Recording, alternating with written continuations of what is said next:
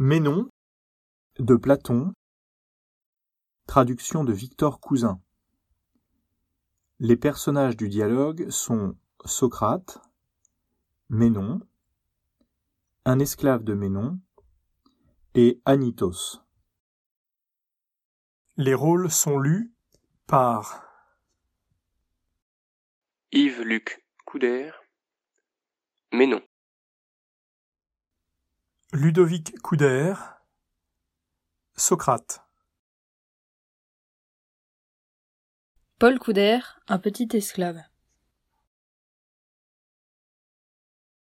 Ambroise Duvert, Anitos.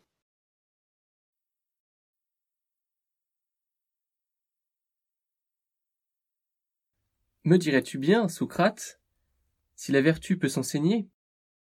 Ou si elle ne le peut pas et ne s'acquiert que par la pratique, ou enfin si elle ne dépend ni de la pratique ni de l'enseignement, et si elle se trouve dans les hommes naturellement, ou de quelque autre manière.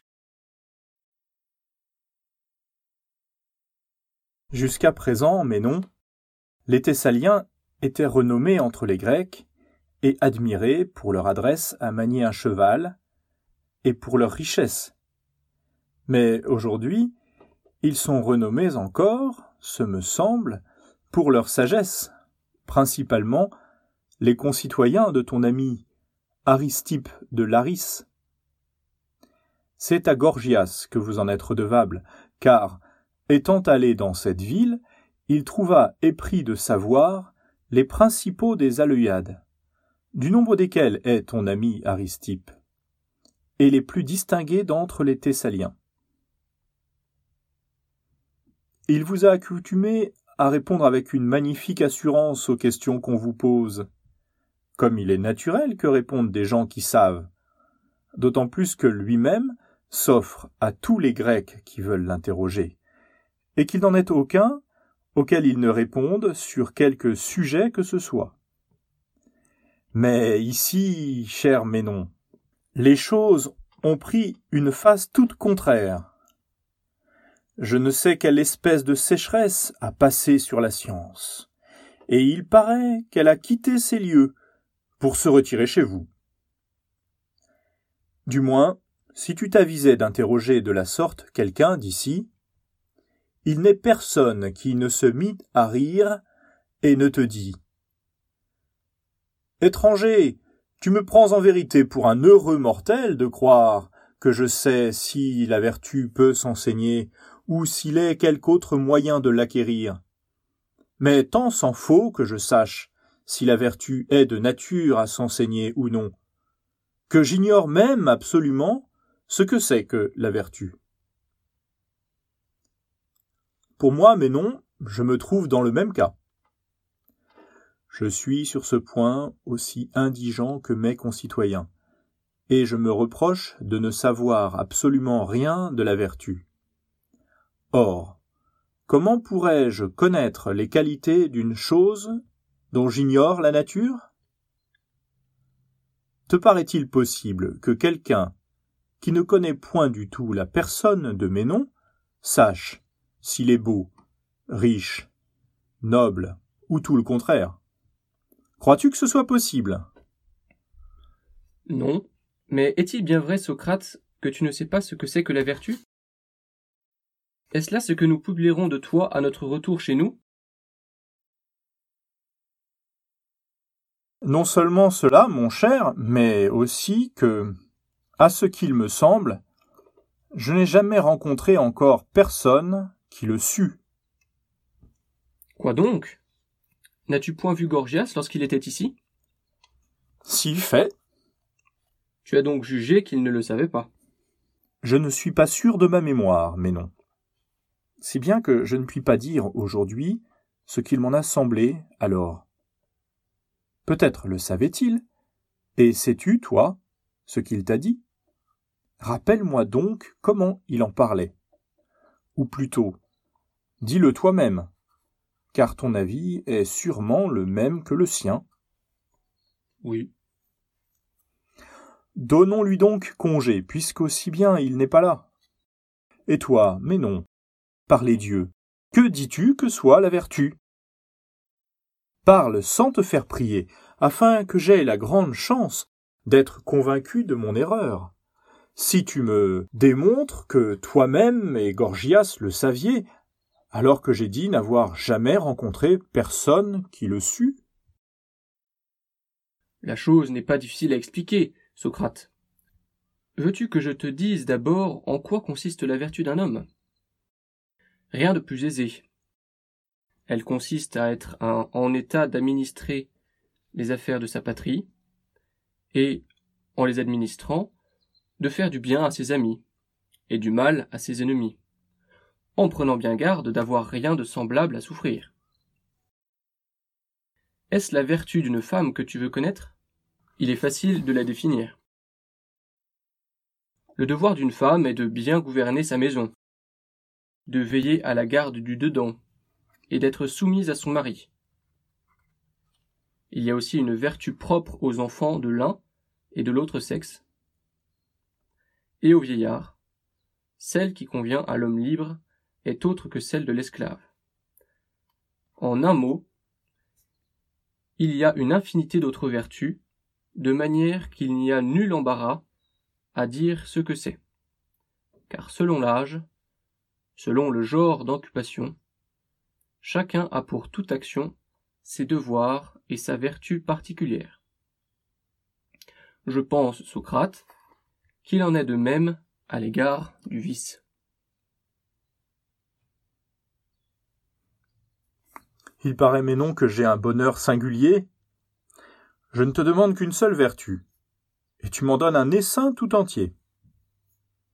Mais pour continuer l'image empruntée aux essaims, si, t'ayant demandé quelle est la nature de l'abeille, tu m'eusses répondu qu'il y a beaucoup d'abeilles et de plusieurs espèces, que m'aurais-tu dit si je t'avais demandé encore Est-ce précisément comme abeilles que tu dis qu'elles sont en grand nombre, de plusieurs espèces, et différentes entre elles?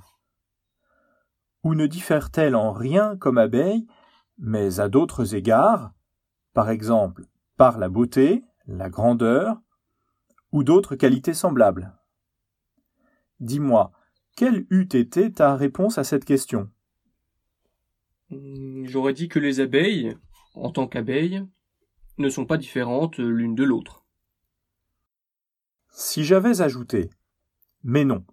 Dis-moi, je te prie, en quoi consiste ce par où les abeilles ne diffèrent point entre elles, et sont toutes la même chose Aurais-tu été en état de me satisfaire?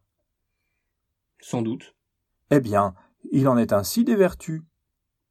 Quoiqu'il y en ait beaucoup et de plusieurs espèces, elles ont toutes un caractère commun par lequel elles sont vertus. Et c'est ce caractère que celui qui doit répondre à la personne qui l'interroge doit avoir en vue pour lui expliquer ce que c'est que la vertu. Ne comprends-tu pas ce que je veux dire? Il me paraît que je le comprends. Cependant, je ne saisis pas encore comme je voudrais le sens de ta question. N'est-ce qu'à l'égard de la vertu seule, mais non, que tu penses qu'elle est autre pour un homme, et autre pour une femme, et ainsi du reste? Ou penses-tu la même chose de la santé, de la grandeur, de la force? Te semble-t-il que la santé d'un homme soit autre que celle d'une femme?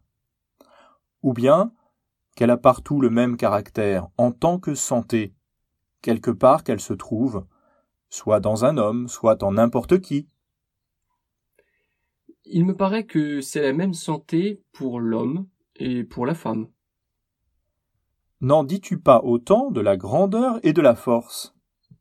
En sorte que la femme qui sera forte le sera par le même caractère et par la même force que l'homme. Quand je dis par la même force, j'entends que la force, en tant que force, ne diffère en rien d'elle-même, qu'elle soit dans un homme ou dans une femme. Est-ce que tu y vois quelque différence? Hmm, Aucune.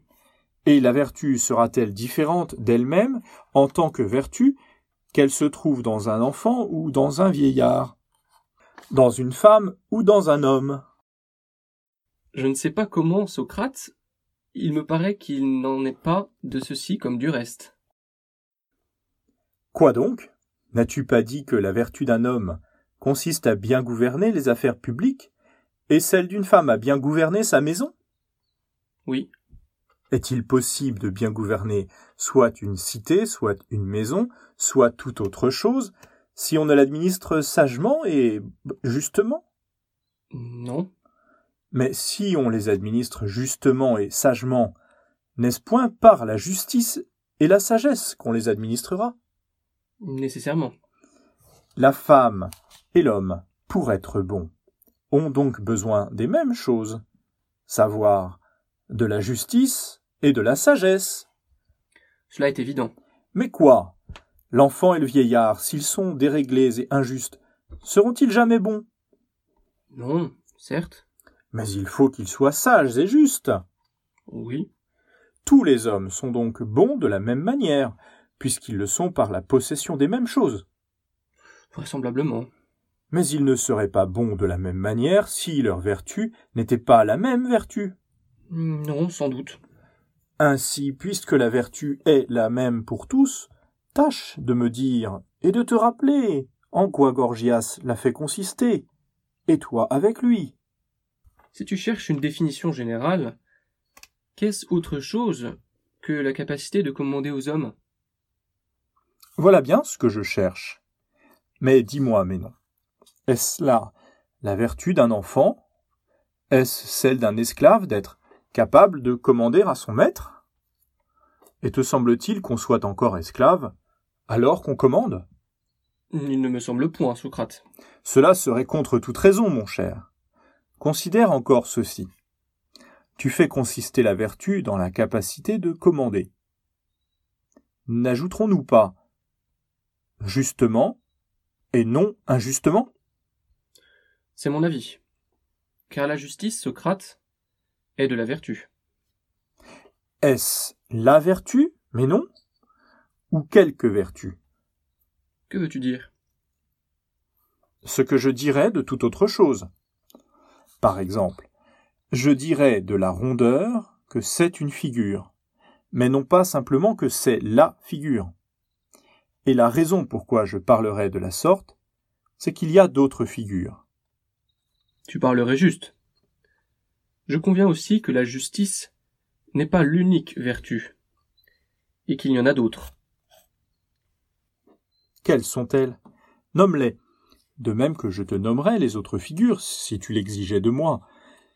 Fais la même chose à l'égard des autres vertus. Il me paraît que le courage est une vertu, ainsi que la tempérance, la sagesse, la générosité, et une foule d'autres. Nous voilà retombés, mais non dans le même inconvénient. Nous ne cherchons qu'une vertu, et nous en avons trouvé plusieurs, d'une autre manière que tout à l'heure.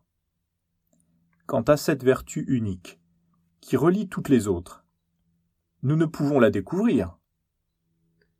Je ne saurais, Socrate, trouver une vertu telle que tu la cherches, qui convienne à toutes les vertus, comme je le ferais par rapport à d'autres choses. Je n'en suis pas surpris, mais je vais faire tous mes efforts pour nous mettre sur la voie de cette découverte si j'en suis capable. Tu comprends sans doute qu'il en est ainsi de toutes les autres choses. Si donc on te posait la question dont je parlais il n'y a qu'un moment, mais non. Qu'est-ce que la figure? Et que tu répondisses? C'est la rondeur. Qu'ensuite on te demanda, comme j'ai fait, la rondeur est-elle la figure ou une espèce de figure? Tu dirais apparemment que c'est une espèce de figure. Oui, Sans doute parce qu'il y a d'autres figures. Oui. Et si on te demandait en outre quelles sont ces figures, les nommerais-tu? Assurément. pareillement Si on te demandait ce que c'est que la couleur, et si, après que tu auras répondu que c'est la blancheur, on te faisait cette nouvelle question. La blancheur est-elle la couleur ou une espèce de couleur? Tu dirais que c'est une espèce de couleur. par la raison qu'il y en a d'autres. Sans contredit. Et si on te priait de nommer d'autres couleurs, tu en nommerais d'autres, qui ne sont pas moins des couleurs que la blancheur? Oui. Si donc, reprenant la parole, comme j'ai fait, on te disait Nous arrivons toujours à plusieurs choses. Ne me réponds pas ainsi, mais puisque tu appelles ces diverses choses d'un seul nom, et que tu prétends qu'il n'en est pas une seule qui ne soit figure, quoique plusieurs soient opposées entre elles, dis-moi, quelle est cette chose que tu nommes figure, qui comprend également la ligne droite et la courbe, et qui te fait dire que le rond n'est pas moins figure que le droit. N'est-ce point en effet ce que tu dis? Oui. Lorsque tu parles de la sorte, prétends-tu pour cela que ce qui est rond n'est pas plus rond que droit, ou ce qui est droit pas plus droit que rond? Nullement, Socrate. Tu soutiens cependant que l'un n'est pas plus figure que l'autre, le rond que le droit. Cela est vrai. Essaie donc de me dire quelle est cette chose que l'on appelle figure. Si, étant ainsi interrogé par quelqu'un, soit touchant la figure, soit touchant la couleur, tu lui disais Mon cher, je ne comprends pas ce que tu me demandes et je ne sais de quoi tu veux me parler. Probablement il en serait surpris et répliquerait Tu ne conçois pas que je cherche ce qui est commun à toutes ces figures et ces couleurs? Quoi? Mais non. N'aurais-tu rien à répondre au cas qu'on te demandât ce que l'espace rond, le droit et les autres figures ont de commun? Tâche de le dire, afin que cela te tienne lieu d'exercice pour ta réponse sur la vertu. Non. Mais dis-le toi-même, Socrate. Veux-tu que je te fasse ce plaisir? Très fort. Tu auras donc à ton tour la complaisance de me dire ce que c'est que la vertu. Oui, Courage donc, la chose en vaut la peine. assurément. Allons, essayons de t'expliquer ce que c'est que la figure. Vois si tu admets cette définition. La figure est, de toutes les choses qui existent, la seule qui va toujours avec la couleur. Es-tu content? Ou désires-tu quelque autre définition? Pour moi, je serais satisfait si tu m'en donnais une pareille de la vertu. Mais cette définition est inepte, Socrate. Pourquoi donc?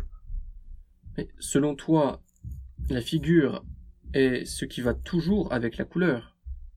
Eh bien, après, Mais si l'on disait qu'on ne sait point ce que c'est que la couleur, et qu'on est à cet égard dans le même embarras qu'à l'égard de la figure, que penserais-tu de ta réponse?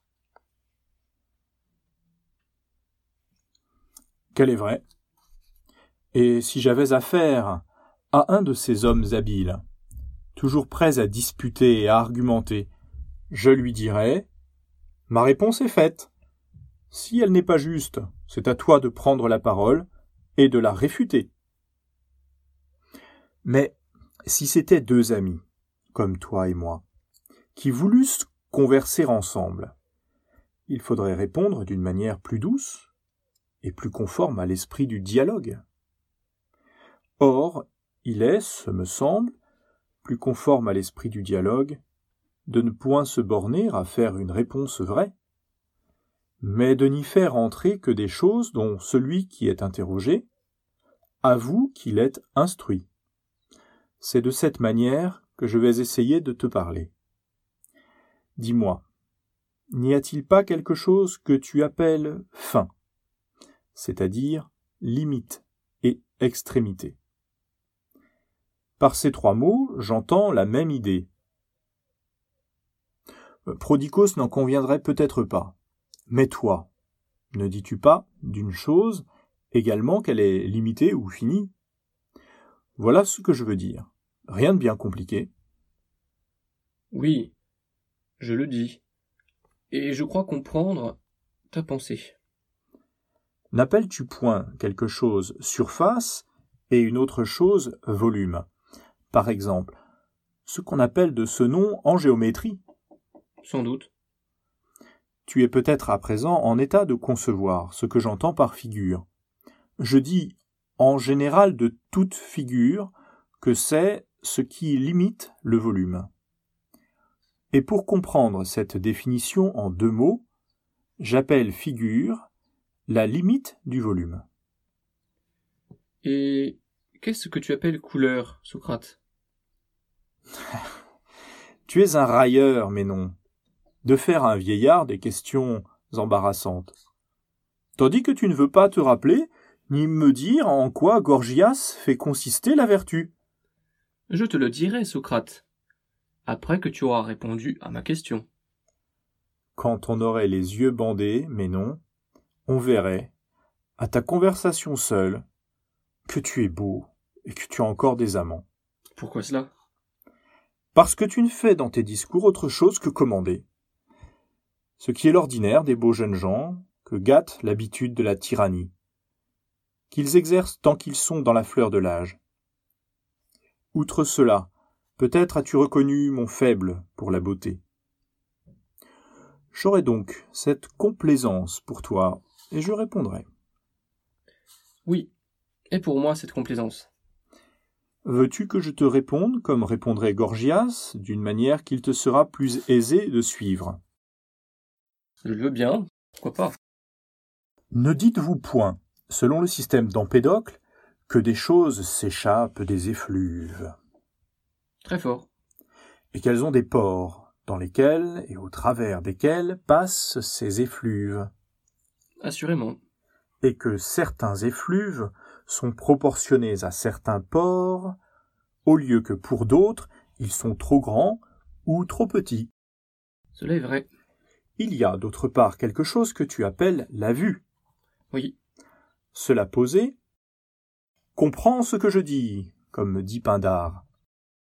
La couleur n'est autre chose qu'un effluve de figures proportionné à la vue et sensible. Cette réponse me paraît parfaitement belle, Socrate. Cela vient peut-être de ce qu'elle ne t'est point étrangère. Et puis, tu vois, je pense qu'il te serait aisé, d'après cette réponse, d'expliquer ce que c'est que la voix, l'odorat, et beaucoup d'autres choses semblables. Sans doute. Elle a je ne sais quoi de tragique, mais non. C'est pourquoi elle te plaît plus que la réponse touchant la figure. Je l'avoue. Elle n'est pas pourtant si bonne, fils d'Alexidémos, à ce que je me persuade. Mais l'autre vaut mieux. Je pense que tu en jugerais de même si, comme tu disais hier, tu n'étais point obligé de partir avant les mystères, mais que tu pusses rester et te faire initier. Je resterais volontiers, Socrate, si tu consentais à me dire beaucoup de choses pareilles. En fait de bonne volonté, je ne négligerai rien, tant pour toi que pour moi. Mais je crains bien de n'être point capable de te dire beaucoup de choses semblables. Mets-toi en devoir, présentement, de remplir ta promesse, et de me dire ce que c'est que la vertu prise en général, et cesse de faire plusieurs choses d'une seule, comme on dit d'ordinaire en raillant à ceux qui brisent quelque chose. Mais, laissant la vertu dans sa totalité et son intégrité, explique-moi en quoi elle consiste. Je t'ai donné des modèles pour te diriger. Il me paraît donc, Socrate, que la vertu consiste, comme dit le poète, à se plaire aux belles choses et à pouvoir se les procurer. Ainsi j'appelle vertueux celui qui désire les belles choses et peut s'en procurer la jouissance. Entends-tu que désirer les belles choses, ce soit désirer les bonnes? Précisément. Est-ce qu'il y aurait des hommes qui désirent les mauvaises choses, tandis que les autres désirent les bonnes? Ne te semble-t-il pas, mon cher, que tous désirent ce qui est bon? Nullement. Mais à ton avis, quelques-uns désirent ce qui est mauvais? Oui. Veux-tu dire qu'il regarde alors le mauvais comme bon, ou que, le connaissant pour mauvais, il ne laisse pas de le désirer? L'un et l'autre, ce me semble. Quoi? Mais non.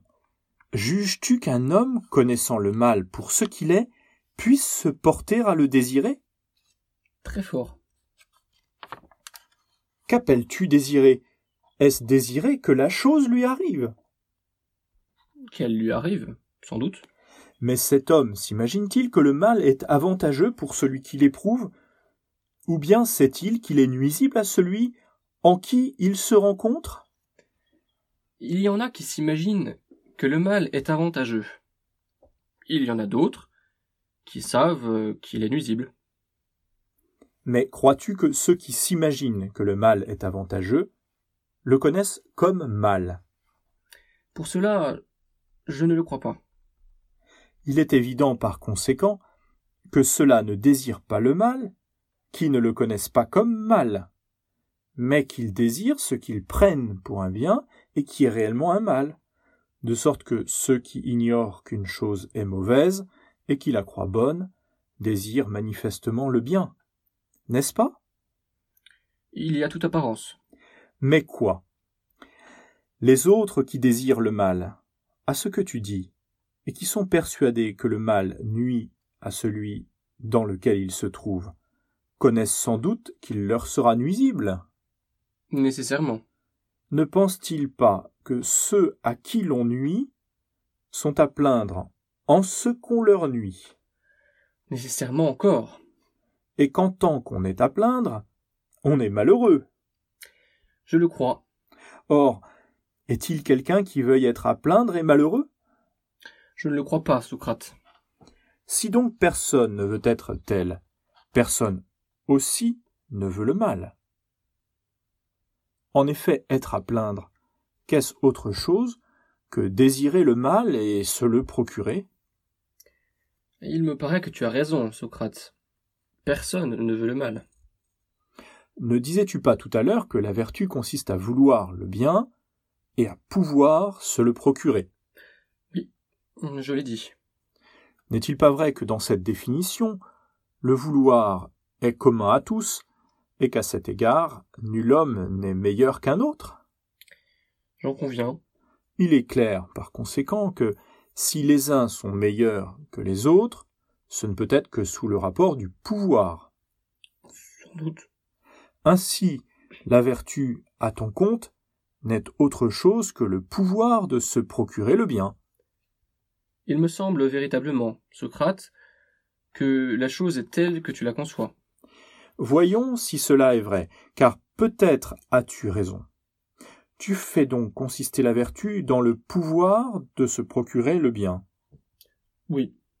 N'appelles-tu pas bien la santé, la richesse, la possession de l'or et de l'argent, des honneurs et des dignités dans l'État Donnes-tu le nom de bien à d'autres choses qu'à celle-là Non, mais je comprends sous le nom de bien toutes les choses de cette nature.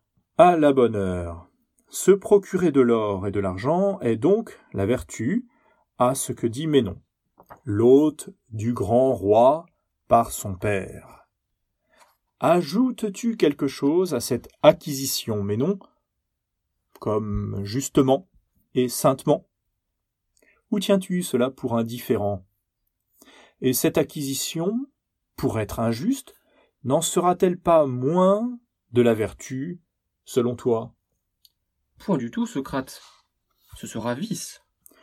Il est donc, à ce qu'il paraît, absolument nécessaire que la justice ou la tempérance ou la piété ou quelque autre partie de la vertu se rencontre dans cette acquisition. Sans quoi elle ne sera point de la vertu, quoiqu'elle nous procure des biens. Comment en effet serait-elle de la vertu sans cela? Mais ne se procurer ni or ni argent lorsque cela n'est pas juste, et n'en procurer en ce cas à personne, n'est-ce point aussi de la vertu? Évidemment. Ainsi, se procurer ces sortes de biens n'est pas plus de la vertu que de ne se les procurer pas, Mais selon toute apparence, ce qui se fait avec justice est vertu. Et au contraire, ce qui n'a aucune qualité de ce genre est vice. Il me semble nécessaire que la chose soit comme tu dis. N'avons-nous pas dit un peu plus haut que chacune de ces qualités, la justice, la tempérance et toutes les autres de cette nature, sont des parties de la vertu Oui. Ainsi, tu te joues de moi, mais non. En quoi donc, Socrate? En ce que, t'ayant prié, il n'y a qu'un moment de ne point rompre la vertu, ni la mettre en morceaux, et t'ayant donné des modèles de la manière dont tu dois répondre, tu n'as tenu aucun compte de tout cela, et tu me dis, d'une part, que la vertu consiste à pouvoir se procurer des biens avec justice, et d'autre part que la justice est une partie de la vertu. Il est vrai. Ainsi, il résulte de tes aveux que la vertu consiste à faire tout ce qu'on fait avec une partie de la vertu, puisque tu reconnais que la justice et les autres qualités semblables sont des parties de la vertu. Eh bien, que signifie ceci? Pourquoi te dire cela? C'est que, bien loin de m'expliquer ce que c'est que la vertu prise en général, comme je t'en ai prié, tu me dis que toute action est vertu, pourvu qu'elle se fasse avec une partie de la vertu. Comme si tu m'avais déjà expliqué ce que c'est que la vertu en général, et que je dusse la reconnaître, lors même que tu l'auras ainsi divisée en petits morceaux. Il faut donc, à ce qu'il me paraît, que je te demande de nouveau, mon cher Ménon, ce que c'est que la vertu. Et s'il est vrai que la vertu soit toute action faite avec une partie de la vertu, car c'est dire cela que de dire de toute action faite avec justice que c'est la vertu. Ne juges-tu pas qu'il est besoin de revenir à la même question? Et penses-tu que, ne connaissant pas la vertu elle-même, on puisse connaître ce que c'est qu'une partie de la vertu? Je, je ne le pense pas.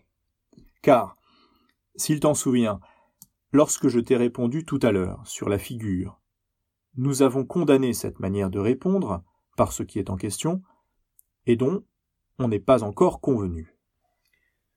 Nous avons eu raison de la condamner, Socrate.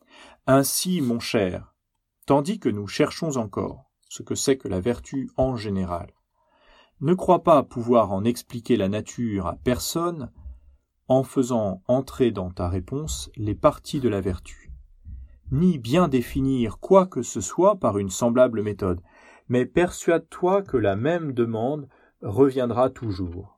Pourquoi prends-tu la vertu quand tu parles comme tu fais? Juges-tu que je ne dis rien de solide? Au contraire, ton discours me paraît très sensé. Ainsi, réponds-moi de nouveau. En quoi faites-vous consister la vertu, toi et ton ami?